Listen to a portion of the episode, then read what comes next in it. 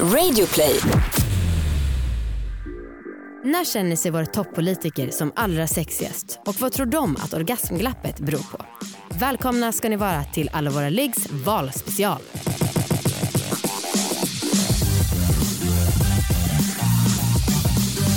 Hallå allihopa och välkomna ska ni vara till succépodden Alla våra ligg. Hej, hej, hej. Det här är som ni vet en podd om sex, sexualitet och om att äga sina val. Mm. Och jag heter Anna. Och jag heter Amanda. Hej. Och nu är det så här att valrörelsen är i full gång. Överallt på stan ser man ganska intetsägande affischer om att det är viktigt med vård, skola, trygghet. Det här är såklart jätteviktiga frågor, kanske livets viktigaste. Men för att bredda debatten så har vi velat prata med politikerna om något som ni ofta frågar oss om och något som är en av våra hjärtefrågor, nämligen det här med orgasmglappet. För det är så att enligt en amerikansk studie så kommer män vid nittiofem procent av liggen när det är heterosexuellt sex på gång. Kvinnor kommer bara vid sextiofem procent av liggen. Och man kan tänka så här, vad fan har det här med politik att göra? Och det här handlar ju bara om några sekunder av muskelsammandragningar. Så är det såklart, men vi tror att det är ett resultat av något mycket större. Normer, könsroller, sexualkunskap och stereotyper. Ja, och framförallt så påverkar det ju mycket kvinnor väldigt mycket mm. i livet. Mm. Eh, vi har valt att bjuda in representanter från alla riksdagspartier om, för att prata om det här. Och vi kan bara säga att eh, vi har fått med oss alla riksdagspartier förutom Moderaterna och Sverigedemokraterna som tyvärr drog sig ut när de fick eh, frågorna av oss. Mm. Eh, vilket är väldigt synd för att det hade varit eh, intressant att få deras perspektiv då de är två av våra mest konservativa partier. Men vi ska prata med många andra om sex och sexualitet för att vi tycker att det pratas för lite om det. I det här avsnittet pratar vi med Hanna Bergstedt som är riksdagsledamot för Socialdemokraterna. Hej på dig Hanna, hur är det med dig? Tack, det är bra. Solen skiner och det är valrörelse i full fart. Just det. Är du stressad? Nej, vet du vad? Det är ingen idé. Jag har varit med om det här några gånger förr så att jag vet att det bara är att jobba på. Okej, okay, härligt. Första frågan vi tänkte ställa till dig mm. eh, handlar om ett orgasmglapp. Och yes. det finns en mm. stor studie som har visat att det finns ett stort orgasmglapp mellan kvinnliga, kvinnor och män i heterosexuella förhållanden. För det går nämligen tre manliga orgasmer på två kvinnliga i heterosexuellt sätt. Och vi undrar, vad tror du och ni att det beror på och om det är en viktig fråga? För det första får man väl börja med att säga att det är tragiskt. Vi borde kunna göra ett vallöfte på att förbättra det här tycker jag. Oh. För jag tänk... Kör på! Nej, men alltså, jag, jag tänker att egentligen det finns två skäl eh, som jag ser som stora till den här orsaken. Och det första det handlar ju om att eh, kvinnor ofta gör mycket mer, tar mycket större ansvar för barn och familj. Mm. Alltså att man har mycket oavlönat arbete när du kommer hem. Och det är klart att de ligger där i sängen och egentligen mest har i bakhuvudet Eh, om hur du ska hinna packa barnens väska eller ja, då är det jättesvårt att komma. Mm. Alltså svårt mm. att koppla av om du har mycket annat i huvudet. Mm. Och det, så är det för många kvinnor eftersom att man har det ansvaret också när man kommer hem. Mm. Inte bara ligga. Eh, det andra som jag tänker på det är ju egentligen att det finns så mycket stereotyper kring mäns och kvinnors sexualitet. Mm. Mm. Eh, det är liksom bilden om att det räcker med att mannen kommer och viftar lite med snorren så är allting bra. Mm. Och det som är intressant i den här undersökningen, för jag har också läst den nu, att lesbiska kvinnor kommer oftare. Mm. Ja, och det, det blir ju ganska tydligt att kvinnor som har utforskat sin egen sexualitet och dessutom en annan kvinnas sexualitet kommer oftare. För kvinnor uppmuntras inte att egentligen veta vad är det som jag gillar med min kropp och sen att i nästa steg berätta det. Det här är vad jag vill ha. Mm. Utan vi ska liksom stöna, ligga där och stöna tills mannen är nöjd och kliver av. Det här låter ju väldigt hårt, så här vet jag att det ser ut för alla. Men uppenbart mm. alldeles för många. Mm. Så egentligen säger jag två, två saker kring mm. det hela. Vi måste minska stereotypen kring både mäns och kvinnors sexualitet eh, och se till att kvinnor och män delar på eh, arbetet i hemmet. Mm. Hur ska man få så. dem att, rent konkret, hur ska man få eh, kvinnor och män att dela lika på arbetet i hemmet? Ja, alltså, jag ser en ganska stor del av, av det här till ansvaret kring barn. Alltså många familjer har trots allt barn, det är långt ifrån alla. Men när barnen kommer, vi vet att många lever ganska jämställt fram till att barnen kommer. Sen så börjar ojämställdheten breda ut sig. Mm. Därför att det finns fortfarande en väldigt stor bild av att det är kvinnor som ska ta ansvar för barnen. Och det är kvinnor som tar ut större del av föräldraförsäkringen. Och dessutom eh, vabbar oftare. Och det gör att den här, då blir det större ansvar för barnen och därmed också för resten av familjen, det här sociala sammanhanget och ja, som följer med. Så att jag tror att en av de viktiga vägarna är att vi ska individualisera föräldraförsäkringen. Vi går vidare till tre snabba frågor som vi vill ställa till dig. Och det här ja. kanske inte är just ditt och era huvudfrågor i partiet, men vi undrar hur ni rent ideologiskt ser på de här. Ja. Mm. Första frågan är då om mensskydd bör vara gratis. Det finns inget ställningstagande för Socialdemokraterna kring den här frågan, men jag kan tycka att åtminstone bör man titta på, ja, till exempel skulle man kunna titta på momsen, eller möjligtvis om man tittar på, på om man ska tänka miljöperspektiv, menskoppar, att man ska kunna få det gratis. Wow, okay. Så, att, så kan jag tycka. Ta in det i ert partiprogram, mm. tycker jag. Yes. Ska sexualiserande reklam förbjudas enligt lag? Ja, eh, alltså branschen har ju gjort egna insatser för att försöka motverka det här. Men vi tycker som parti inte att man har gjort tillräckligt. Så vi behöver ju, vi behöver se vad vi kan göra för, för att komma längre i den här frågan. För det räcker inte med de egna insatserna, tycker vi.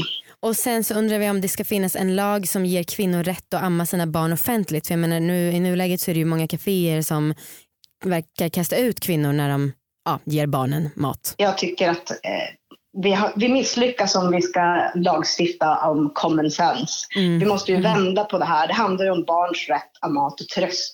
Ja. Eh, det är det det handlar. Inte om vars kvinnor kan amma, utan barns rätt till mat och tröst när de behöver det. Ja. Och det borde vara givet för alla, oavsett om man är kaféägare eller restaurangägare. Utan vi måste ha en moralisk, etisk diskussion. Vi kan inte lagstifta om sådana här självklarheter.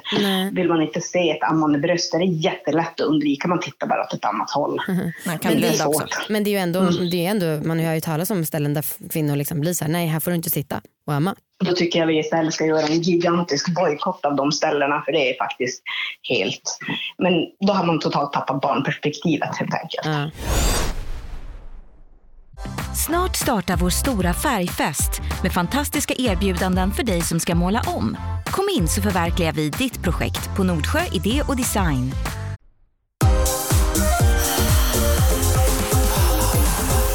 Okej, dags för tredje momentet. Och här har vi bett mm. olika personer som har en hjärtefråga att spela mm. in då varsin fråga till de här intervjuerna. Och första frågan, den lyder så här. Hej, eh, Antonia heter jag. Jag är nybliven barnmorska och jag har en passion för sexuell hälsa med fokus på kvinnlig sexualitet. Eh, historiskt sett så är det ju den manliga sexualiteten som fått ta plats och som prioriterats. Så min fråga till er, det är hur ni tänker att ni ska arbeta för att säkra alla människors rätt till sexuell hälsa. Och framförallt jobba med att främja kvinnors sexuella hälsa, då vår sexualitet så länge styrs och används som ett medel för kvinnoförtryck. Jag delar bestämt den här uppfattningen. Det är ju roligt att höra att barnmorskor som utbildar sig, som är så här engagerade. Mm. När det kommer till den sexuella hälsan så handlar det mycket om normer. Och då tänker jag ganska snabbt på sexualundervisningen i skolan. Mm. Därför att där når vi väldigt många. Så att en normkritisk sexualundervisning tror jag är väldigt viktig. Sen så tror jag att det, vi kan jobba med många saker. Jag ingår själv i något som kallas för Lärkvinnoprojekt, där vi som kvinnor utbildas för att utbilda framtida gynekologer kring hur vi ska bemöta kvinnor när man gör gynekologiska undersökningar bland annat. Och det tror jag att vi skulle kunna bygga ut. Mm. Därför att när vi själva är med och bestämmer hur, hur vi ska kunna bli bemötta på ett bra sätt, så öppnar sig fler dörrar för att vi ska kunna få en bättre sexuell hälsa. Mm. Jag tror också att om man ska titta på flera målgrupper, och jag tänker att de som aldrig kommer att nås av sexualundervisningen i skolan, så tänker jag på gruppen äldre. Mm. Och där har ju R F S U bland annat gjort en sexualrådgivning och öppen, som är öppen för äldre. För de har ju många gånger missat den här sexualundervisningen som vi har fått. Även om den verkligen skulle behöva förbättras, så har de kanske nästan totalt missat den. Mm. Så jag tror att, att genom att utbilda skolpersonal. Vi behöver se till att utbilda gynekologer i bemötande, och jag tror också att det är viktigt att vi tittar på äldreomsorgspersonal så att det inte blir olika beroende på vilken sexualmoral man har på, som personal på ett boende, vad man får för bemötande. Så jag tror att det finns flera insatser i samhället som verkligen kan stärka kvinnors sexuella hälsa. Um, f- när jag var, jag Anna alltså, när jag var runt tretton och mm. eh, då fick jag ett paket hem med eh, information om mens, och det var, någon, det var tampong och bindor i, och liksom prat, där stod det lite om puberteten. Och mm. eh, jag undrar om Um, om kvinnor som har fått barn uh, eventuellt skulle kunna få något liknande för själva eftervården som verkar vara ganska bristfällig idag. Jag tänker att det där ser nog ganska olika ut. Mm. Och det är väl ett problem i sig. Vad får man för information och kunskap om, om vad som händer efter en förlossning? Uh, Det är ju fortfarande så att det är ganska tabubelagt och mycket skam kring mm. när du har problem med. Vi vet ju att det finns de som får livslånga konsekvenser av förlossningar som har lett till problem. Men det kan ju också vara bara sådana där små, faktiskt enkla saker som urinläckage eller liksom att du... Eh, alltså små saker som egentligen är ganska lätt att åtgärda. Det är inte små saker i vardagen, det är jättestora saker i vardagen. Mm. Men som egentligen går ganska snabbt att åtgärda om du får rätt kunskap och rätt information. Men det är lite den här inställningen som jag tror nästan är viktigare. Det här att, att kvinnor som ska, vad ska jag säga, ja, men det är så naturligt. Det är mm. naturligt att det är slappt. Det är naturligt att eh, du inte kan hålla urinen. Och det är naturligt att vi måste någonstans stärka kvinnors rätt och säga till att det är nog. Då har jag försökt med de här knipövningarna hur länge som helst. Mm. Nu måste ni hjälpa mig. Mm. Så tror jag. Vi... Ta nästa fråga. Hej, Johanna här. Jag har precis börjat åttan och min fråga till er är hur ni tänker utveckla sexualkunskapen. För jag själv tycker inte att den är så bra. Ja, sexualkunskapen är en av mina favoritfrågor som jag har interpellerat om i riksdagen. Eh, regeringen har avsatt medel, femtio miljoner ungefär, för att man ska kunna göra insatser kring, kring eh, utveckling som inte är riktigt på, på utbildningssidan. Där man skulle kunna lägga in till exempel sexualundervisningen. Så att det, det finns resurser att tillgå, men det jag tror är väldigt viktigt det är att vi måste prata om att sexualundervisningen ska vara normkritisk. Därför att vi har ett problem idag med att vi har väldigt mycket förlegade normer kring mäns och kvinnors sexualitet som hindrar oss från bättre sexliv och ett bättre liv. Så mm. därför så tror jag att normkritisk sexualundervisning är jätte, jätteviktig. Vad, vilken ålder anser du att du bör börja i? Små barn börjar ju ganska snabbt intressera sig av sin sexualitet, men det ska ju naturligtvis mötas på det barnets behov. Det är alltid barnets nyfikenhet som ska styra hur man pratar och när man pratar om sexualitet. Hur var din egna sexualkunskap? Ja, jag minns att för en biologilärare pratade om ståndare och pistill fast var lite mera typ röd i ansiktet. Uh-huh. Ja, det kanske var lite kryddat, men lite grann så. Uh. Eh, Okej, vi tar nästa fråga. Hej, Tobias heter jag och driver podden Ringboksliv och är hbtq-person. Och jag undrar hur du och ditt parti kämpar för hbtq-personers möjligheter att få barn. När det kommer till att få barn och bilda familj som hbtq-person så har ju möjligheten att underlätta för insemination varit en av de sakerna som är gjorda. Mm. Sen så tror jag att vi behöver fortsätta att jobba för att fler länder ska acceptera samkönade par som adoptivförälder. Mm. Och vi har ju också en del att göra på hemmaplan. Även om jag känner par som har fått adoptera så tror jag att vi skulle kunna få fler. Mm. Avskaffandet av steriliseringskravet som ju på så många sätt var otroligt viktigt. Mm. Men det gjorde ju också naturligtvis att det underlättar för eh, transpersoner att kunna bli föräldrar i framtiden. Mm. Hur ser ni på surrogatmödraskap? Surrogatmödraskap, där har vi ju tagit ställning och sagt att nej, vi tycker inte att vi ska införa eh, möjligheten till surrogatmödraskap. Där har vi som parti tagit ställning till. Okej. Okay. Mm.